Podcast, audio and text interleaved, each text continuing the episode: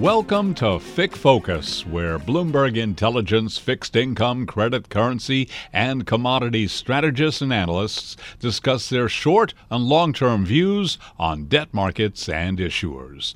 Now, here's the Bloomberg Intelligence FIC research team.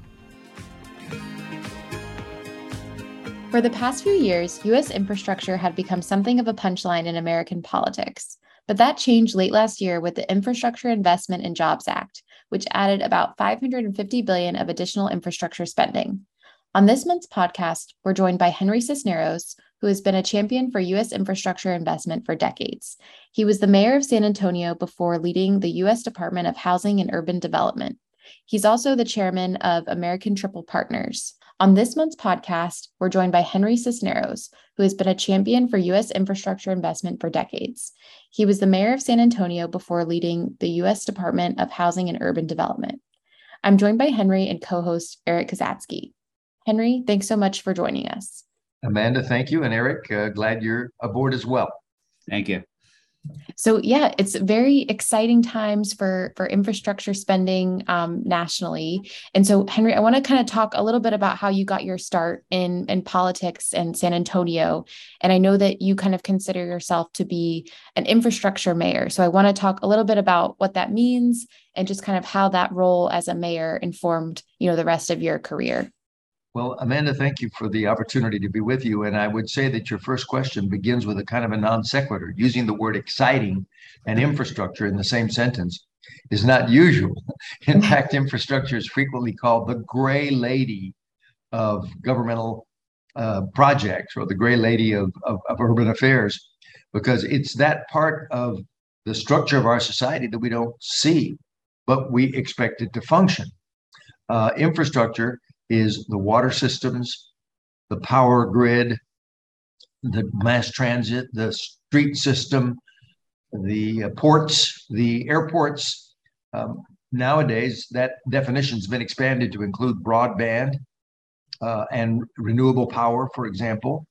Uh, but it also includes a whole range of things that people call social infrastructure, like uh, higher education facilities, uh, hospitals, uh, schools, uh, and, and, and a whole host of other things. So it, it is a broad definition, but it's basically everything that's built into our society that we need to function. I got excited about infrastructure when I was mayor of San Antonio, and we undertook a number of projects to build the economy of the city. And there's a tight relationship between infrastructure and economy of a city, the economics of the country. Basically, the economy can't function without those underpinnings that I just described, whether it's rapid communications or whether it's the ability to move people and cargo or whether it's the dependability of things like water and power. It's, it's, it's essential. As mayor, my principal goal, and it's what I ran on, what I got elected on, what I what I you know built an administration on, was in increasing the number of jobs, raising incomes, and using the economy to create a better quality of life in the city at large. And I quickly discovered that you can't do that without some of these essential underpinnings. For example, we were in the project uh, process of adding a power source to our grid, which had been coal and gas, and that was nuclear power. And it took a lot of my time to focus on getting a nuclear project complete. On my watch as mayor, we added a terminal at the airport. We double decked the freeway system in the downtown. We added a tunnel under the San Antonio River Walk so that the water on the River Walk could have floodwaters diverted and be constant. We uh, uh, uh doubled the size of the convention center. We added a 65,000 seat dome stadium. So a whole host of concrete things that I think have served the city well in the years since. Now, infrastructure is not the whole game in a city, it's the underpinnings. But then you have to add the other fist, if you will, and that is education and training and, and, and development of people who can take the jobs that are created. Uh, and you have to stay current. It's not enough to fix the freeways for, for, for, a, for a decade. You've got to fix them for 30 years and 40 years and 50 years.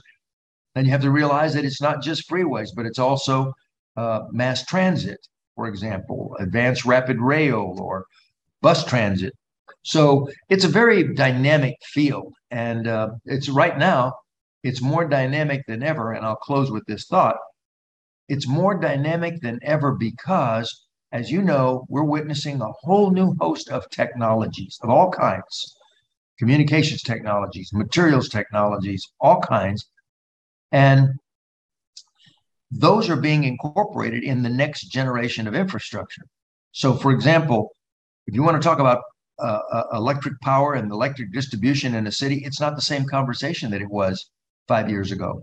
It's now wind and solar and what they call the interactive grid, where people can have solar power and sell it back into the grid, and many other things. Almost every dimension of infrastructure is going to be impacted a, as a point of inflection by the new technologies that can be applied to it. So we're, we're not just building more, we're building different, better, faster for the society. So I have a question. I mean, do yeah. you think that there's a way for the public finance sector to get involved in the expansion of all this, aside from sort of just the regular sort of good maintenance housekeeping issuance that comes each year? I mean, the things you're talking about, these technological advancements, it seems like that's right for like P3 type projects, right? It is, uh, but principally in the United States, most of the infrastructure has been supported either by federal dollars, like the interstate highway system, for example, or the money that went to the airports or the money to build the ports, or it has been funded by uh, localities that do bond issues to, to improve their road system or to build uh, police substations or, or whatever. Uh, many parts of the world are far ahead of us with respect to bringing private capital to infrastructure. I think it's coming our way for this reason. The American uh, Civil Engineering Society gives our infrastructure a, ga- a grade of C minus compared to the rest of the world. And they say the gap to get that C minus to acceptable or a B would be about 2.6 trillion dollars. Wow. We don't have that much money in the public sector to close that gap. So if we're smart, we're going to be thinking about creative ways to bring private capital, which means pension systems, investments, uh, insurance company investments, anything that can handle long term investments and doesn't need a 21% rate of return like private equity, but something more like eight or 10 or 12. Uh, there's there's room for that in our infrastructure system. How come you don't think that model has been adopted you know, more readily, I guess, in the US, right? We're talking more like a traditional European model of financing where they've welcomed the outside capital coming in. Um, well, there's some countries that have really done it well, like Australia.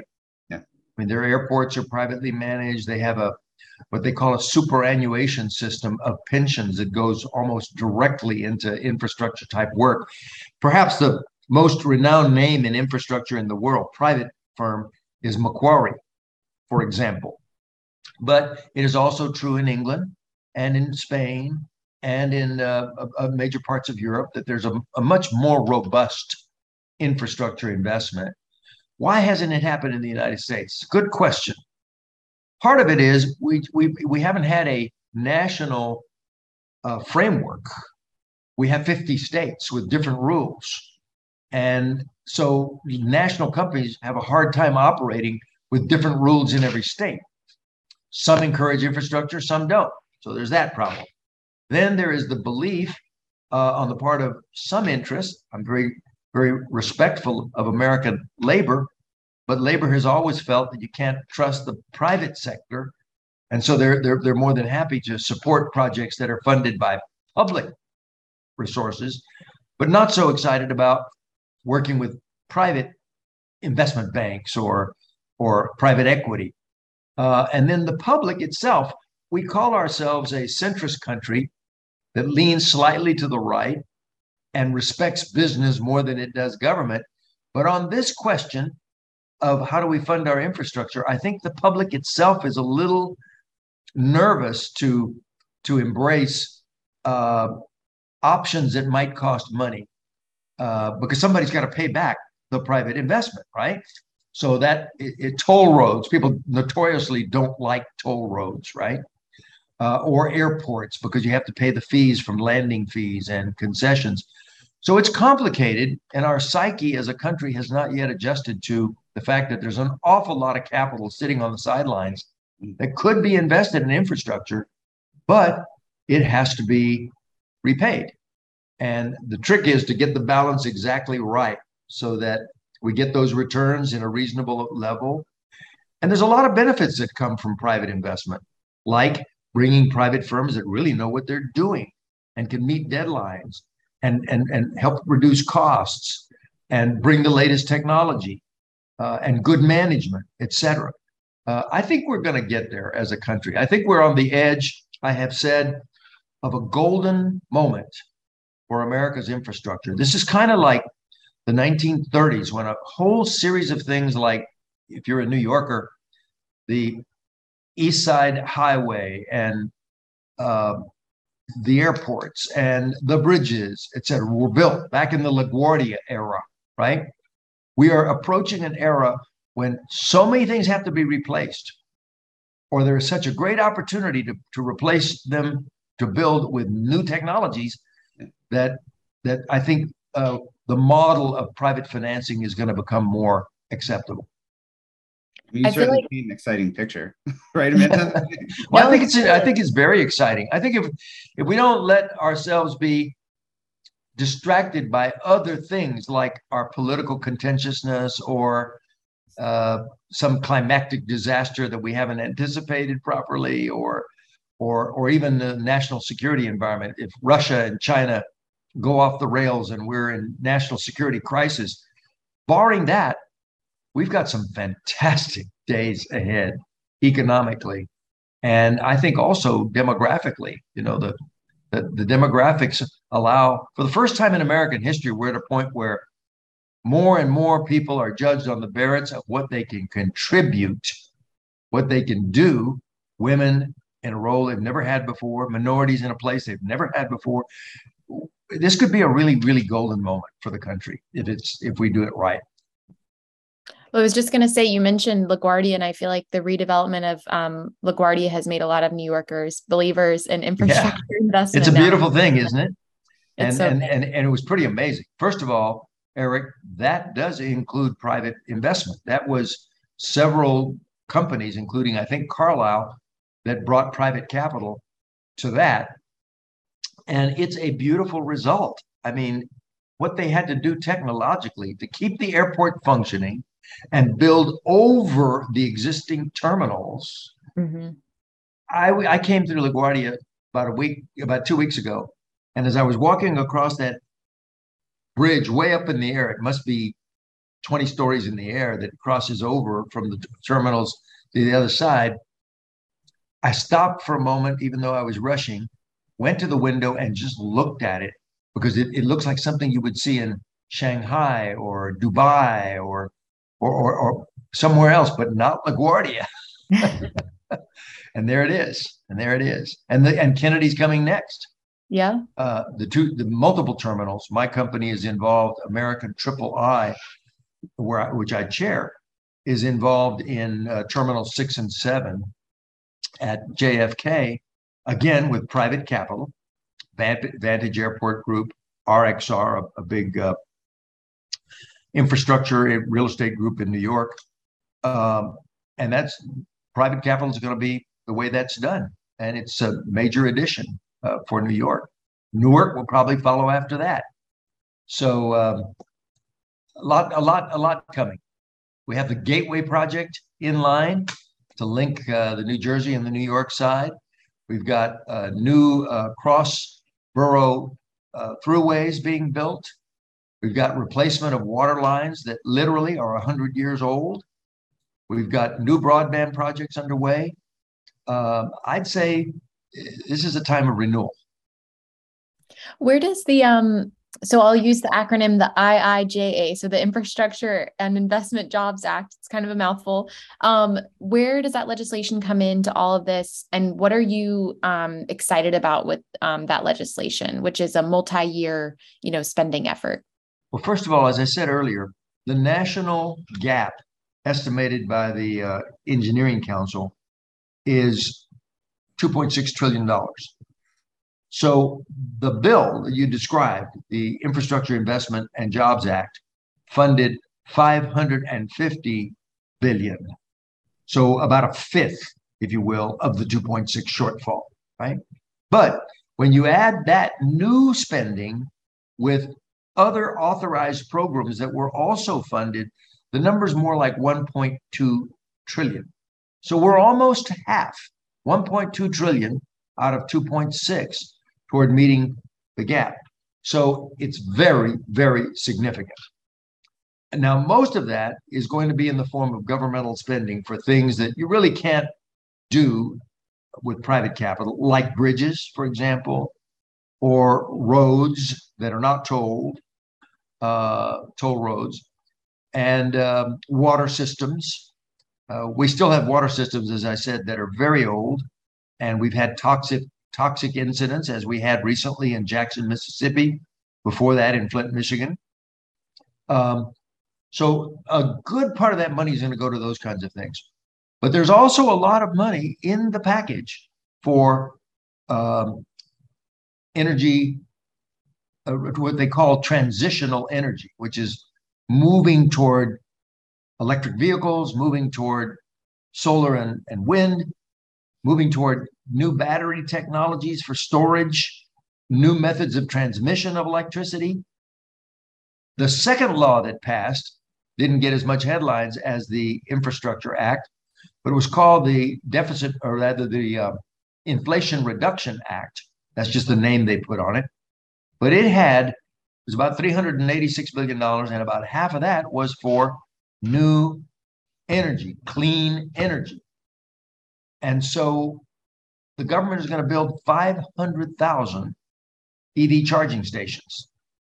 If you don't have EV charging stations proliferating in the country, you can't get to having electric vehicles be the primary vehicles because they don't have places to recharge. Now, we're told that the number that has to be built is more like 2 million. This act is going to do 500,000 of those, so about a quarter. So what I'm it's a long way of answering your question. There's a lot of money there. It's the most significant allocation to infrastructure ever in the United States. And and secondly, it is it is substantial but not enough on its own. So uh, that we need to keep looking for ways to fund the, the the infrastructure that we need for the future. But but you're going to see a lot of activity. You're going to see a lot of construction cranes, a lot of tractors, a lot of torn up streets, and uh, in in the next uh, five years. You know, Henry, I just want to follow back on something you mentioned. So, you know, we're talking about you know, sort of like cost to do things in the U.S. and obviously, you know, prevailing wage or, or union labor is certainly one of those inputs that I guess has like a drag on how expensive things are to build in the U.S. But I saw a study not long ago, and I think it was last year or 2021 article came out through Vox. It showed like how much it costs to do like a lane mile uh, per millions from like 1960 and today, and that that dollar amount's grown by like five to six times. Yeah. And so I guess the one thought I, I have just with all the inflation talk and you know what's going on with interest rates is that a concern? Like we're on the precipice of all this fantastic you know sort of growth and, and sort of reinvestment opportunity but do you think we'll be hampered by how expensive those things might actually be to sort of you know put into uh, you know motion? Eric i think it's a good a good question you raise and the answer the simple answer i think is yes that's going to be a problem. Because we do pay more per unit for almost every kind of infrastructure that we build compared to the past and compared to the rest of the world. Yes and it's it, it, it, while labor issues may be a part of that, that's not the whole problem. Uh, some of it is just we have all kinds of restrictions and permitting delays, and all of those delays are money. It just costs more over time. And it costs years and years to get through all of the environmental clearances and the construction permitting and all of that. Now, we're trying to take some steps and do, for example, permitting that presently is done sequentially. So you got to go through A to get to B, B to get to C, C to get to D. Why don't we do A, B, C, D together simultaneously at the same time? The state, the federal, the local, the special permits. Uh, and that's what uh, Senator Manchin has a bill right now to try to get the uh, the permitting done. He's having a hard time getting it through. I think it will because it makes so much sense. It would be tragic to spend the amount of money we are on clean energy and then not be able to put the clean clean energy projects in place because we have these incredible delays and costs. So uh, there, there's some major, major changes that we need to be making along those lines. But otherwise, we're all going to look like fools for making the, the, the case that we needed this money and making the case that the projects are so essential. And then when we have the money, can't put it to work because the system is is is, is so encumbered. Um, Henry, I know one of the the issues that you're really passionate about is obviously affordable housing, given um, you know your career. Um, what are you hoping? And this kind of ties right into the infrastructure challenges we're facing. Like, what are you hoping to see um, big cities do on the affordable housing front, um, especially in you know really high cost places um, or cities, California? You know, thinking of big cities like Austin. You know, what would you like to see them do on the affordable housing front? Well, the some people think of housing as infrastructure. I, I, I, happen to think it is an important part of our infrastructure, but it hasn't been traditionally defined that way. However, we do know that at the moment, our infrastructure challenges and our housing challenges have one thing in common, and that is we're not building enough.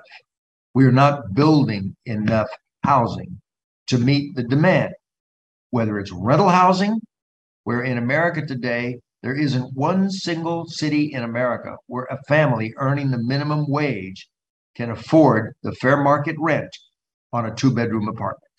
It just doesn't exist. In Austin last year, rents went up 40% because the demand for rental was so much greater than the construction underway, the number of units available. The same thing is true for entry level home ownership for the home prices are out of line with the salaries of the young people who are forming households who want to buy a home for the first time. That is a major problem for our country, not just in the fact that young people finish college and have to go back and live with their parents or have to stay in an apartment for longer than they ever wanted and cannot uh, invest in home ownership. Those are those are serious problems, but, but socially, uh, psychologically, but they're also very damaging to the future of the country because for most Americans, their ticket to the middle class, their ticket to owning something, their ticket to having any appreciable, measurable net worth is their home, the equity that they're building up in their home. You know, they pay $300,000 for a home, and at some point a few years later, they have 200,000 of it paid off that's 200,000 when they sell that house that they have in their pocket. And, and with that, they can start a new business or later send someone to college. But if we take that mechanism out of the equation, that that that chain of building wealth, which is what home ownership is, then as a country, I think we suffer deeply. It we we help make fragile, hollow out our middle class. So I, I, I think it's critically important, and and cities are functioning on, I mean, are doing a whole bunch of things. First of all, we need more supply incentives from the federal government in the form of funding for public housing, for for for for apartments. We need uh, so that that's just more more more more money that needs to be allocated, low income housing tax credits and other things.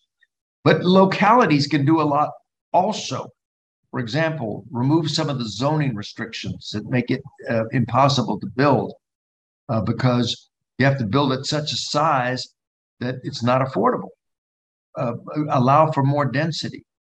Allow for accessory dwelling units to be built on the same side, uh, same property, so that a second generation, parents, grandparents, can live in an adjacent unit on the same piece of property. That's not allowed in in a lot of places. There are many, many places where we can just tweak the rules and change the, the what's allowed and make things more affordable. Uh, controversial in some cases.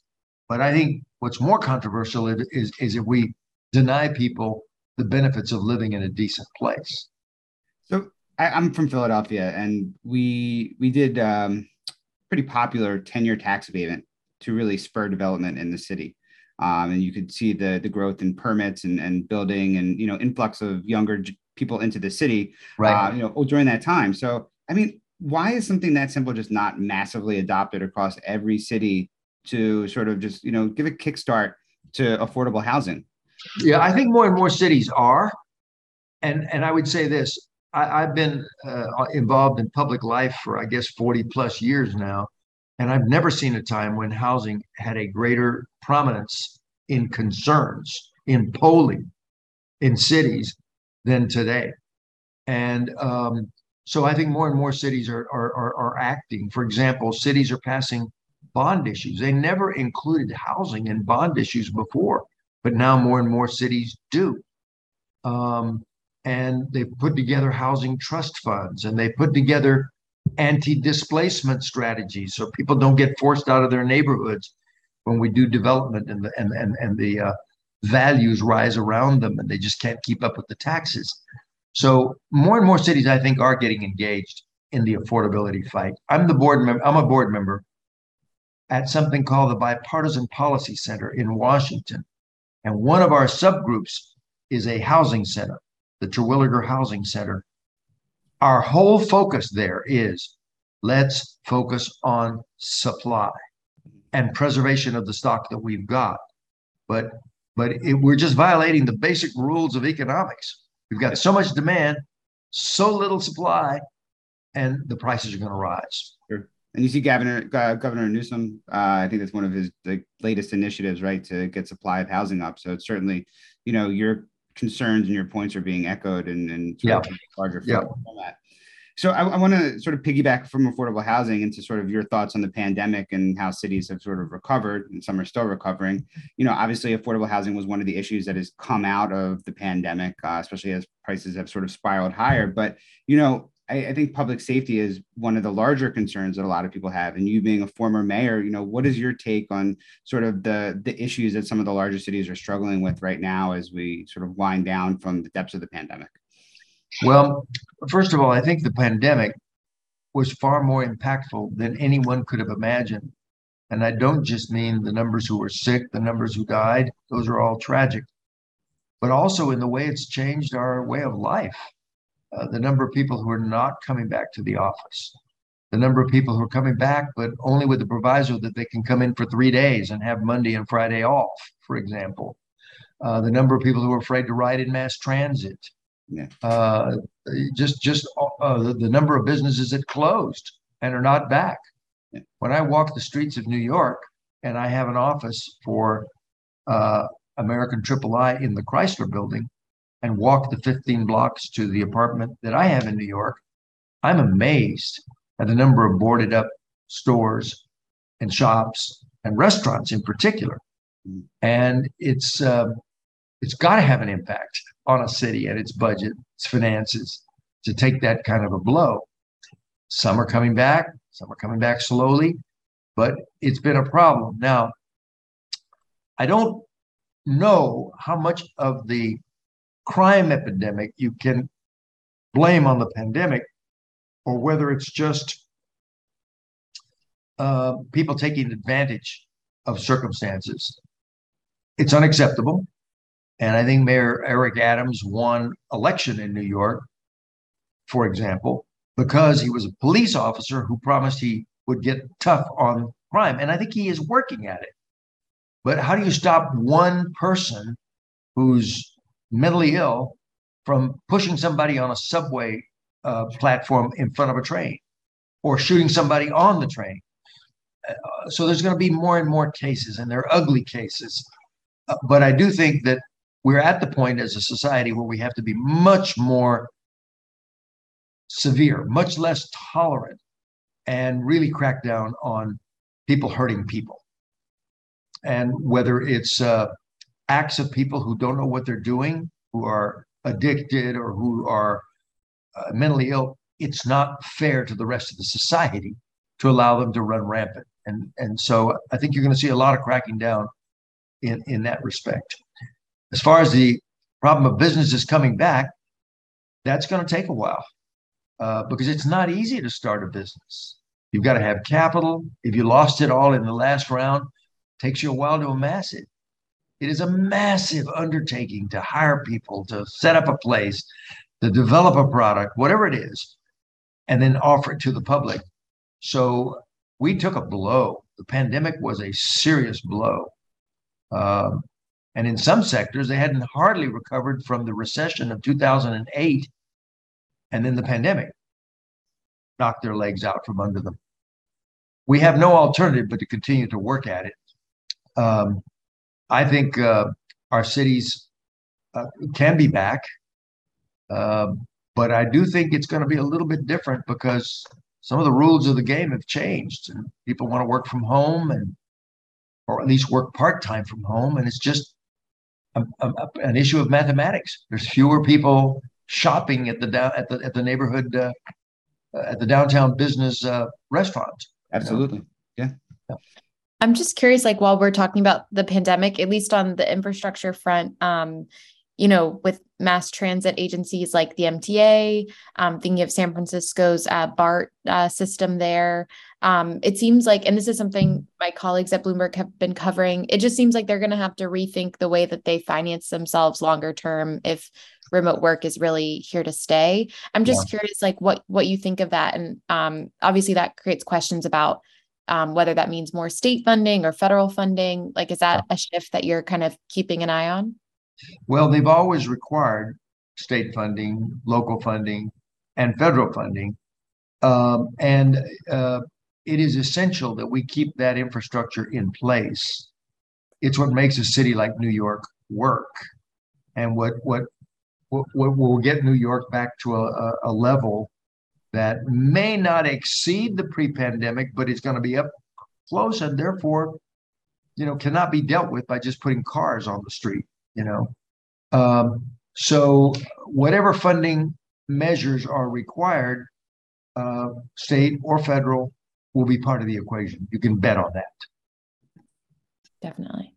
Um, I want to uh, shift gears a little bit to talk about um, some news from um, your firm earlier this year, which was just about the investment that um, Siebert received from Apollo, which was um, an undisclosed amount. If you decide that you'd like to disclose what that amount was um, today, but basically, this announcement was is, is thought to increase the ability of Siebert to underwrite munis, both munis and equity. So I'm just curious to talk a little bit more about that transaction and you know your your outlook for the firm from here? Well, the, the firm is a very strong firm. I, I am the vice chair of the parent company of Siebert Williams Shank. And Siebert Williams Shank is the nation's largest woman owned and minority owned public finance firm and best performing. Uh, and it is now head and shoulders really above the, the peers in terms of the, of the number of transactions, the size of transactions, and the Apollo investment just added more capital so that you know people could be brought aboard, equipment can be upgraded, and the and and and the and the work uh, continue. Uh, it also had the benefit of of sort of setting the standard for what Siebert ownership costs, so that it established a valuation for the firm. We hadn't had a good market basis before that, but it's a, a very solid firm led by a woman named Suzanne Shank, who's got 25 plus years now in the field and makes all of those lists of most outstanding woman on Wall Street and top woman in public finance. Um, she's a great leader. I've had the good fortune in my life to work at the presidential level, to work with governors and mayors, business leaders. And Suzanne is as good a leader as I have ever met uh, and surrounded by a good team. Chris Williams, which is the Williams in Siebert Williams Shank, uh, built a corporate finance firm that merged a few years ago with the public finance side. And it was interesting during the pandemic when it looked like public finance might slow down because nobody in the public sector out in America was interested in starting new debt.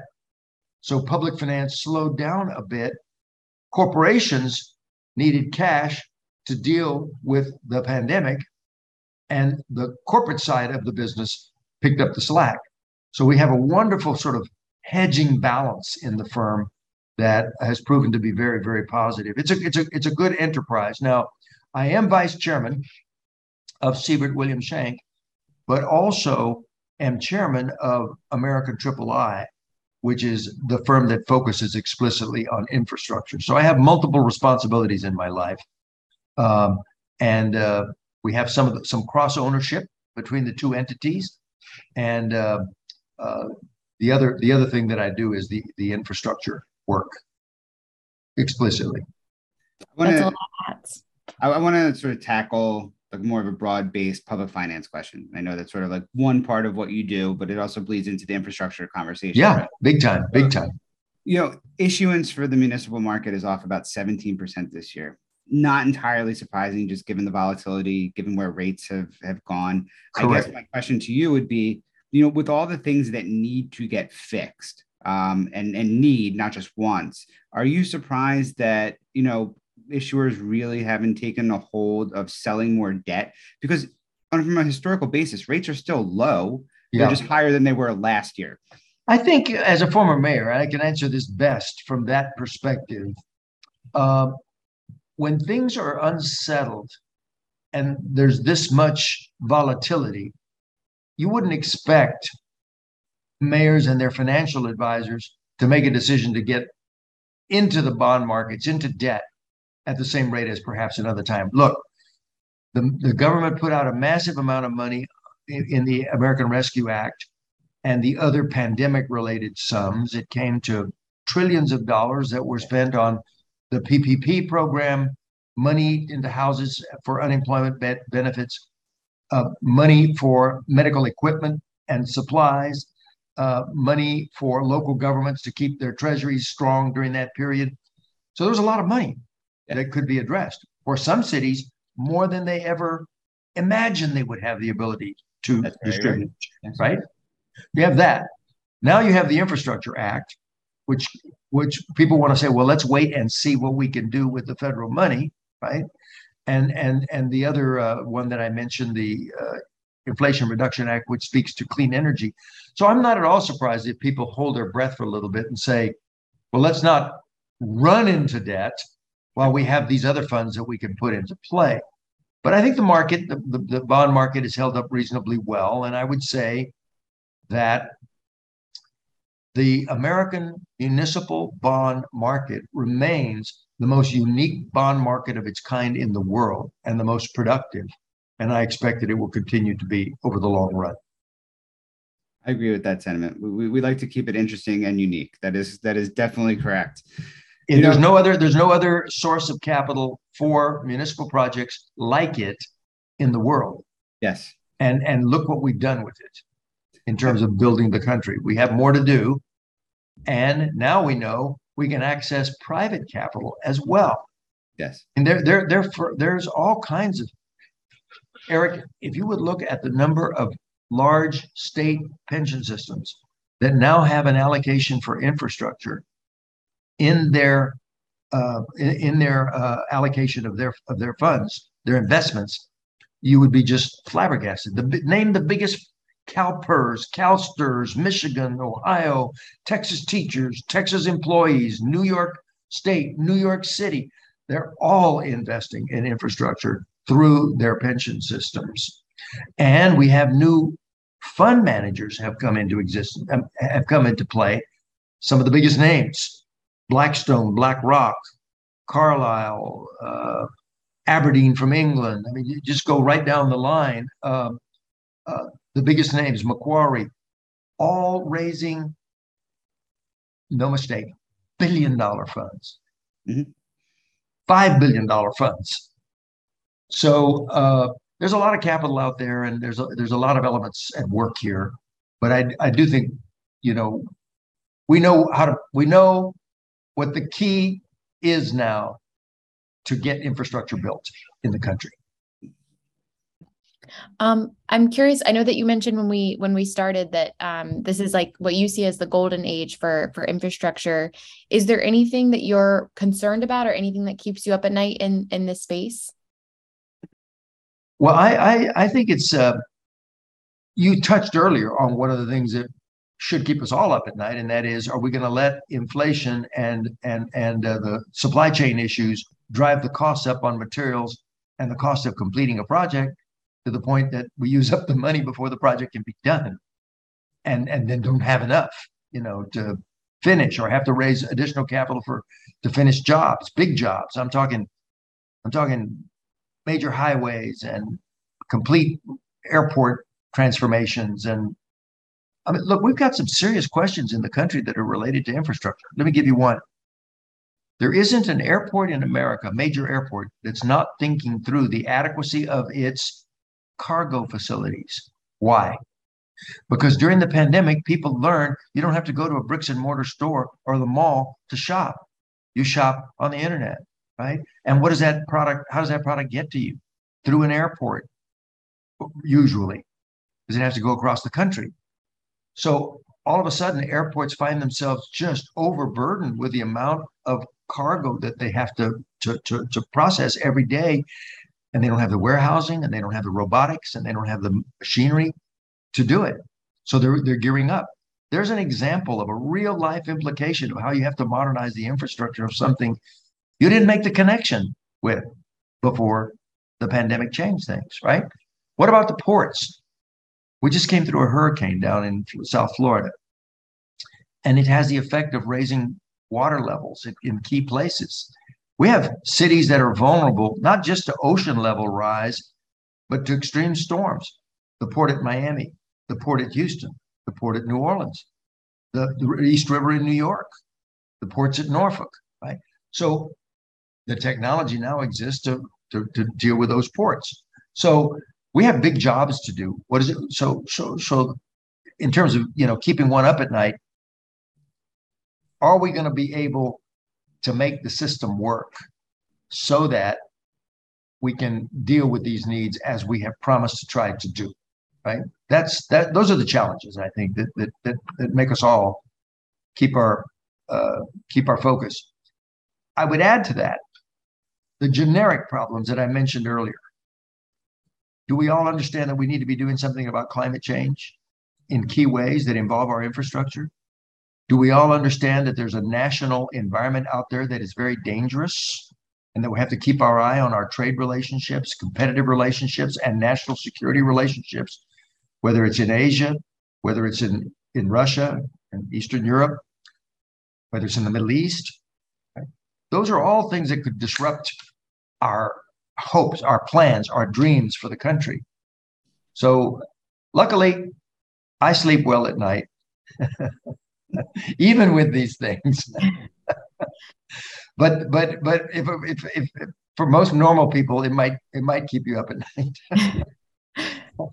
um with, with that said if um if you were to talk to a, a new a new mayor what would your advice be to them at this point i would say a couple of things one you are blessed to have the best job in america which is to be the mayor of your city People look to you. There's only one mayor in the city, and you can get an awful lot done from that position. So think big. Think about where you want your city to go. Cities can be masters of their own destinies. The, the, the decisions that they make internally, how they use their resources, how they build their infrastructure, can touch lives. Cities can be a sort of a, a, focal point for the things we want for our society better educated children, more equity in the workplace. A lot of those things can be impacted by the quality of our city economies, right? So that's point one. And I think point two would be uh, let's make this an era where, where, where many of the social objectives we have for our country related to equity, related to diversity, related to um, quality of life and a decent life for, for people, including a word we mention in the Declaration of Independence, happiness, but we don't frequently mention in our public life becomes a measure for for for, for life, and that can happen in our cities. So I, I think it's it's a it's a great time for our cities. America is, without a doubt, a metropolitan nation.